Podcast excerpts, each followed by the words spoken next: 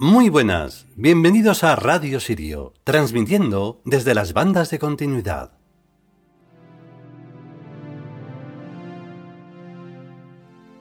Bueno, pues hoy toca nuevamente el libro de Renenet, la vigésimo sexta entrega, Linternas. Ciertamente mm, es bastante incomprensible, soy consciente de ello, porque habría que saber sobre el mundo de Tebas para comprender todo cuanto se dice en este capítulo, que es trascendental. quizá en estos tiempos lineales de 2020 pueda quedar alguien de aquellos tiempos en donde se menciona lo que se menciona en el capítulo. No lo, no lo voy a desvelar en este prólogo. Em, si fuera así, no pasaría nada, porque em, precisamente por ser como son, pues es el silencio lo que obra su trabajo. Pero si no... Mm, no, tampoco da igual. No, no, no. No, no creáis que va a pasar nada porque eh, no hay valor. No hay valor ni, ni decencia, que es aún más complicado. No se da igual. Vamos a, vamos a escuchar lo que es lo que importa.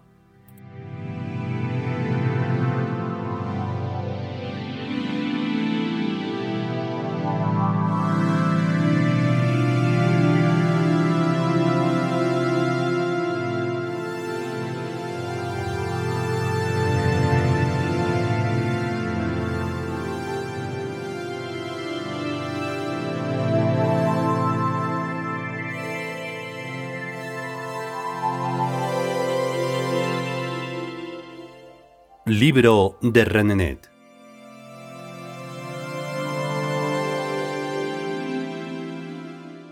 Vigésimo sexta entrega.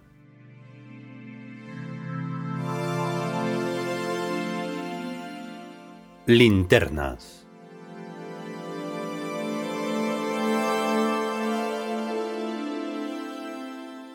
La linterna es un aparato ingenioso que proyecta luz a voluntad del linternero y según la salud de las pilas que lleva en sus entrañas. Se componen de y de y de, y son muy amadas de los niños. ¿Qué habrá en el alma que nos impulsa a pulsar el botoncito de las linternas? Hasta de día. Este misterio de apropiarse de la luz. Horus es el dios de la luz cuando comienza, cuando la luz es sorpresa y revelación. Horus es el santo patrono de las linternas. Como los niños son comenzantes, Cade, de aquí esta prístina afición. Lo curioso es que la linterna no ilumina sino lo que previamente ya se conoce, el placer de la constatación. La misma sorpresa no es sino lo que hondamente ya se ha visto. La misma revelación no es sino lo que hondamente ya se sabe. Horus está dentro del psiquismo. Todos somos Horus, pero solo el Fénix lo sabe completamente. Por eso firma, y en mi propio nombre, Horus Cons, yo he hablado. Y firma K, que es la silueta de una pirámide con un templo funerario anexo. En Tebas todo es divinamente extraño, y si uno se asoma, ve el abismo. La linterna se enciende y ve. La linterna se apaga y no se ve nada. Es el fénix el que tiene el dedo en el botón. Es inmortal como su nombre indica. Muere o se consume y renace de sus cenizas. El infierno está poblado por todos los que pretendieron ser el fénix sin serlo. Porque fénix viviente no hay más que uno. No es que sea más listo o el más inteligente, sino que tiene el sello de Sotis todos los cristales en su gema. Y como en Sotis las cosas son de otro modo, su resplandor no lo parece. El fénix puede echarle flores al fénix como si fuera otro, al contrario de los pretendientes que tienen por fuerza que ser narcisistas, con la consiguiente degradación. Narcisista, en tebano antiguo, se decía aquel que se mira en el espejo y se ponía sonrisa de asco. Otra de las características de la linterna es moverse continuamente de dirección. Las linternas quietas no son linternas, sino faroles. Es preciso tener las ideas muy claras. cambiando continuamente de dirección, la luz adquiere una dimensión inédita, diminuta y a la vez inmensa por partes. Pero no solo dimensión de cantidad, sino también dimensión de nuevo rumbo, largo, ancho, alto y lo otro. La verdad es que el mundo de aquí abajo tiene cuatro dimensiones, las tres y el movimiento. Pero esto del movimiento es la mar de sutil. Como es tan sutil y enrevesado, en el Augdi pone Kaz Augdi Usir, Eibchelo der Os. Creo en Osiris, espíritu del movimiento. Álgebra lo que estudia la física como movimiento no es más que desplazamiento, uno de los muchos aspectos que el movimiento tiene. Movimiento es el fenómeno continuo y no acaba en ninguna parte, ni siquiera cuando el móvil está parado.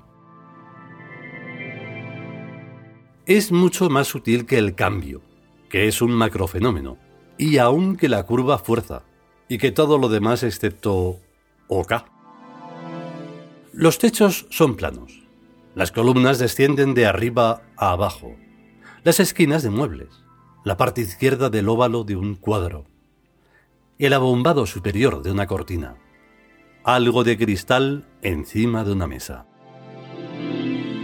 Generalmente en interiores la linterna se emplea con motivo de robo, llevar a la luz justamente a lo imprescindible principio sobre el que se establecen los cursillos de capacitación profesional a este respecto. No se deben enfocar cristales planos ni muchísimo menos los espejos, ya que el rayo reflejado puede llegar a ojos de cualquier vecino, como tampoco iluminar superficies blancas ni gasas transparentes y cosas así. Pero también puede ser un método muy original y efectista a emplear por el anfitrión para enseñarles a sus amigos su nueva casa. Vese así todo en orden debido, y cada detalle es admirado en su justo valor sin deber nada al contexto. Resta el misterio por todas partes, cerrando el paso a toda furtiva observación malévola, porque fuera del círculo de la linterna no se ve ni gota Finalmente, como apoteosis y colofón, se da al interruptor de todas las luces y un ¡Oh! rotundo refunde el rosario de todos los previos OIs particulares. En las casas todavía no, pero en las instituciones esotéricas es ese el método. Y naturalmente también en Tebas. Si bien, ¿qué pasa cuando se pone un texto de altas matemáticas en el mostrador de una taberna? Que la gente arranca sus hojas como servilletas. Y eso está mal. Muy mal. Horroroso. Pues peor todavía es cuando los invitados saquean la casa. Al menos con el sistema de la linterna solo pueden llevarse lo que ven. Y como el anfitrión solo les enseña pequeños trozos de grandes cosas, por más que roben, lo que se llevan son fragmentos inservibles. Así es como está media Europa llena de yuro.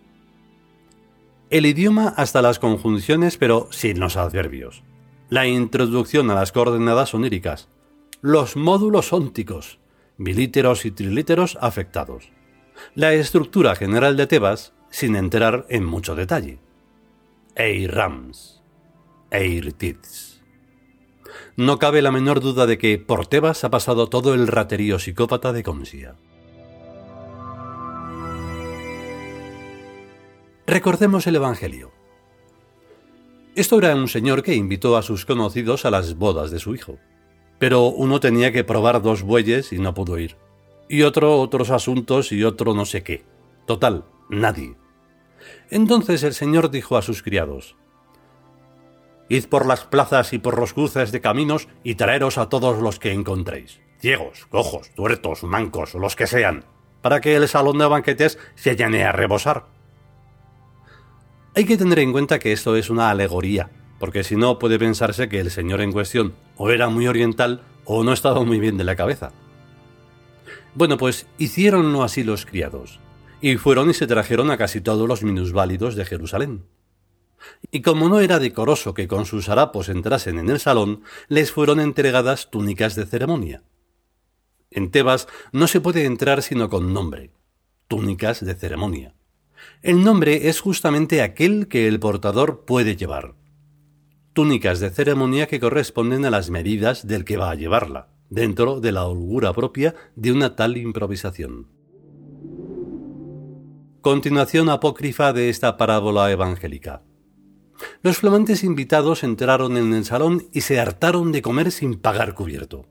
Se llevaron cuanto de valor vieron a mano, y se fueron con las túnicas puestas, insultando al Señor por no dejarles quedarse con la casa entera. Si el Señor hubiera podido, aquella misma tarde los cuelga a todos. Pero dijo, Atados de pies y manos, arrojadlos a las tinieblas exteriores. Allí será el llanto y el crujir de dientes. Tinieblas exteriores. En tebano se dice Suof Sudu. Después de la caída angelical de los minusválidos, fueron creados nuevos ángeles por millones, por cientos de millones tal vez. Pero nunca más el Señor volvió a otorgarles una excesiva confianza. El módulo UMI fue retirado a círculos más interiores.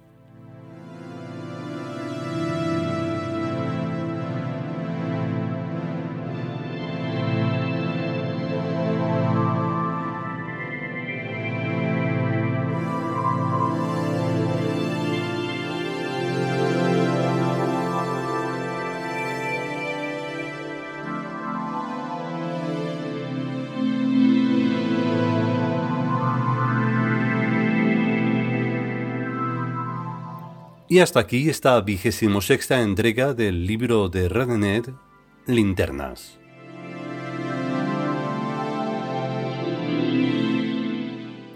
Bueno, aparte de todo, eh, técnicamente sí quiero decir algo y agradecer a um, Dani, creo que se llama, de un canal de YouTube que se llama, o sea, que se titula Yo eh, Hoy Grabo, Hoy Grabo, exacto, y es, mm, bueno, es muy interesante porque habla de técnicas para eh, poder eh, grabar bien locuciones, mm, radio, podcast, todo esto, que técnicamente es bastante embrolloso. Eh, nosotros vamos un poco por libre técnicamente y trabajamos siempre con Logic Pro. Y entonces, pues bueno, es complicado porque es muy... Tiene muchísimas opciones. Cuando hay muchas opciones, es casi que como que no hay ninguna. Porque, claro, puedes optar por muchas cosas, pero si no tienes la idea técnica mm, perfecta, pues es complicado. Pero hoy estamos haciéndolo de una manera diferente, con ideas de ese hoy grabo, y entonces está quedando, creo que, bastante interesante. Como no recibo pues ningún, ninguna observación ni nada, pues bueno, tengo que tenemos que conformarnos con lo que nosotros oímos. Y bueno, y aparte de eso, pues, bueno, una vez escuchado este capítulo sobre que realmente va de Tebas, y el Tebas de sobre todo los años 70, cuando comenzó todo un poco en el tiempo moderno, em, de la Europa, del sur de Europa, pues es muy complicado. Eh, la gente te da una te da una primera imagen, incluso una segunda, se pone así de lado, te dice cosas tal, pero al final descubres lo que es y lo único que quieren es, una vez más, como humanos que son, es apropiarse de la idea, no se sabe muy bien para qué, porque al final dices, ¿y qué crees que vas a hacer con esto? Si esto no es una cosa personal, esto va mucho más allá de los egos y de las tonterías que uno puede hacer en la vida del venir, irse y se acabó. Si esto no es, esto es una continuidad. Por eso se habla de todo lo que se habla en el capítulo. Hay que comprenderlo, hacer el esfuerzo y si se quiere saber algo más, pues investigar o preguntar o algo. Pero todo en un modo normal, nada de friquismos y misteriosismos y cosas oscuras, porque de eso no hay ni mijita en Tebas. En fin, si podemos y sobre todo si queremos, volveremos con un nuevo capítulo de lo que sea. A estar bien mientras tanto y hasta luego.